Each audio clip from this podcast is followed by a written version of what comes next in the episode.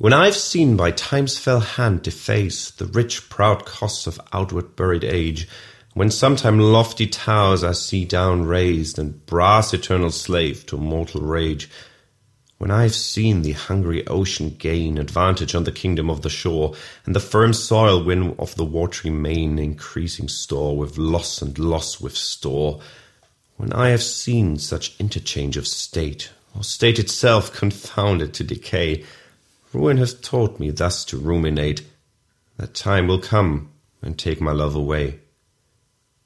This thought is as a death which cannot choose, but weep to have that which it fears to lose.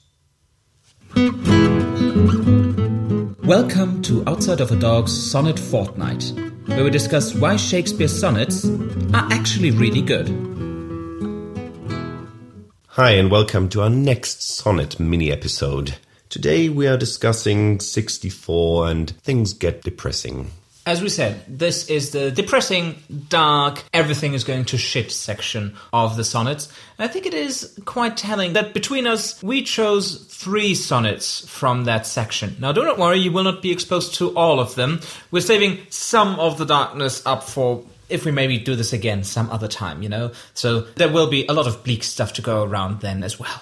You chose Sonnet 64 especially. I think probably one of the bleakest ones in this section. Why? What, what intrigued you about it? Well, one thing is something we've mentioned before the heroic couplet. Usually, with these sonnets, the heroic couplet is often a kind of reversal, a kind of summary, and yet adding something new, kind of clever twist, a point to be made. And here it's really just driving the point home.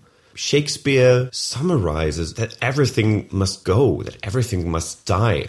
Great empires, the earth itself, and yes, his love and his lover will die as well. But we might expect a kind of reversal there that maybe his writing or his love itself will endure, will overcome mortality. But no, what he says in the hero couplet is, yeah, well, that thought alone is enough to feel like death to make me despair.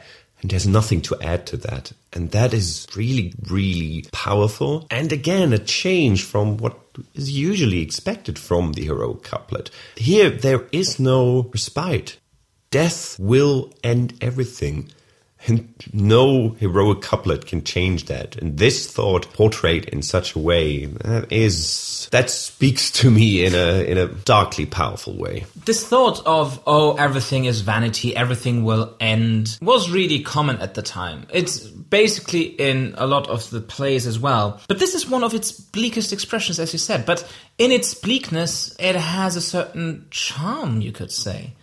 For example, in The Tempest, Prospero says, the cloud capped towers, the gorgeous palaces, the solemn temples, the great globe itself, ye all which it inherit, shall dissolve, and like this insubstantial pageant faded, leave not a rack behind.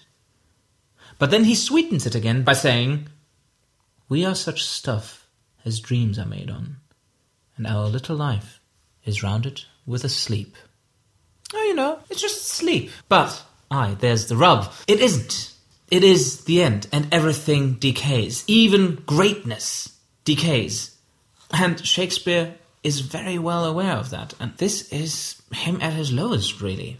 What is interesting that even in this despair, he still manages to be subtle and complex. He basically says, yeah, well, everything will die, and even concepts themselves will die.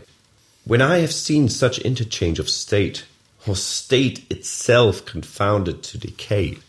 So just talking about being, about existing, doesn't exist anymore. That is nihilism to its very end. And wow, chapeau. Talking about such an incredible thought with still such a precise wording. Only Shakespeare can probably do something like that. And also, he still manages to play with language and to do amazing things with it. As you said, uh, such interchange of state, meaning status or situation, or state itself confounded to decay.